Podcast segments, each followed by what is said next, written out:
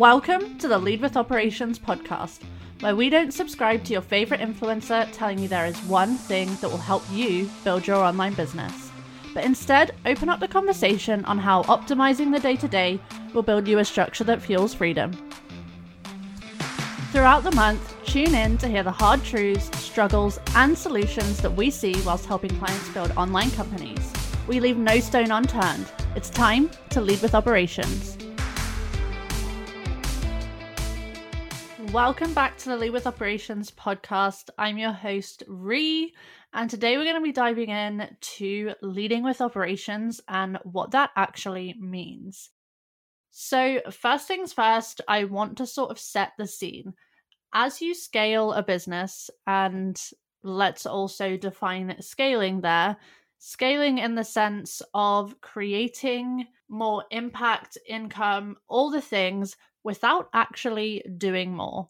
So, when you start to scale, your business begins to shift, and the way you do things, the way your team do things, the way things happen day to day really has to grow with you. And whilst I definitely knew this, and I've helped many business owners with the growing pains and the different things that come up when you are scaling a business, I really felt the internal shifts of that for myself this year in business. So, when I decided to bring on a team and shift the business model into an agency style, I knew that there was a lot of back end cleanup that not only did we have to do in order to facilitate that, but that I wanted to do. So, as I mentioned in a previous episode, the thing that you do for other people, for clients, is pretty often the thing that you struggle with doing for yourself the most.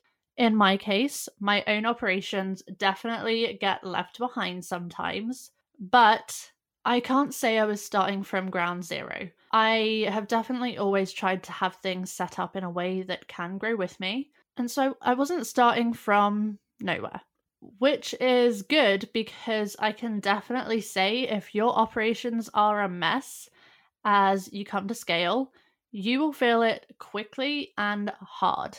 So, what do I mean by leading with operations then? I was actually talking to my team yesterday and we were speaking about our culture. And a message that I wanted to leave them with, and I, I do want to leave with you as well, is that our culture is something that we all cultivate together. Each thing that happens within the business accumulates and puts metaphorical sort of checks and balances against our company culture. And this is the same with your operations. We can get into the fact that your operations actually put checks and balances against your culture as well, but we can leave that for a little bit later for now. The sort of message that I want to put across here is that when we are leading with our operations, we are really making a bona fide effort to ensure that things are running smoothly. That day to day, the things we are putting our time, energy, money into are really what's going to move us forward. And I think if, just like our company culture, our operations are sort of accumulated over time and cultivated together, then how are we really supposed to optimize them?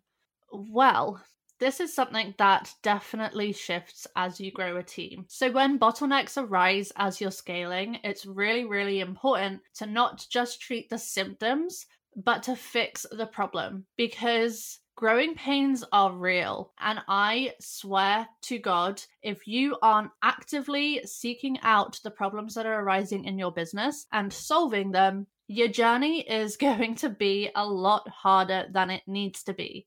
You can have the most perfect operations from the go, and problems in business, problems day to day will still arise. It is normal, especially as you grow in scale and you're dealing with more and more human beings, more and more tech people, bigger teams, more systems, all the things. It's completely normal. It would be irresponsible of me to sit here and say that even if you work on your operations and really sort of hit the nail on the head with them, that you won't face any problems as we've been going through this transition into the agency model, it has been really important to sit back and actually just do a stock take of where are there gaps in the things we're doing? As we grew the team, there was lots of things coming up about communication and really nailing it in about the way we want to operate. And so, as I spoke to the team yesterday, we were doing exactly that. We were talking about some things that are important to us in line with our values and the actions that are actually in line with the values that we have as a company. So, what is one change that you can make in order to lead with your operations? The best piece of advice I could give if you are starting a business, if you are scaling a business, is to periodically do an audit of what is going on. Audit your time, audit your expenses, audit your systems audit your team, make sure that everything is on track. And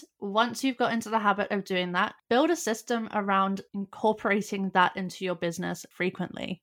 We have so many systems set up in our business. So, information about how we are performing day to day is readily available to me whether that's in my marketing, whether that's in the efficiency of the team, whether that's in acting against our values, projects we are completing, how our clients are doing, the works. Information is power with your operations, but it's what you do with it that's more important. Do an audit, sit down, evaluate how you're getting on with things, and make sure that it really goes towards your mission. So, what is the number one thing that you can do in order to lead with operations? I would definitely have to say that my best piece of advice here, it's a little bit of a two-parter, so bear with me. My best piece of advice here is one, doing a gap analysis and really getting clear on where you want to be. Once you have that down pat, I really recommend that you audit everything. Audit your systems, audit your team, your expenses, your client delivery,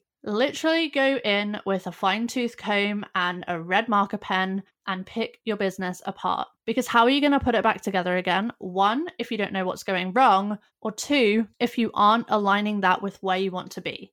The second part of auditing that I would like to discuss is building in a system for regularly auditing your business.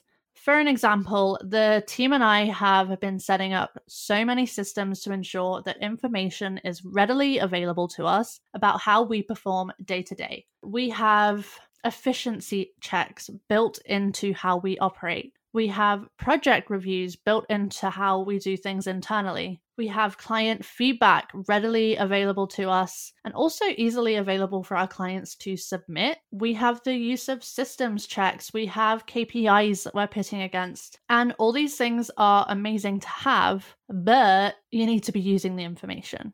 Leading with operations is the act of not only recognizing where things could be improved, but improving upon them. Improving upon them in a way that future proofs that problem arising to the same scale again or in the same way. I was actually saying this to the team the other day. Our culture is something that we all cultivate together.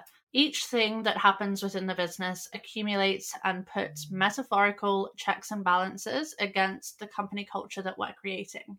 And this is really the same with your operations. Every single thing that we do day to day impacts the efficiency and excellence of our operations. Because let's be real, our operations are what we do day to day. So, in order to improve them, in order to optimize, it's really important that we look at the actions that we are taking and not just ours as the CEO, but how everything fits together as one.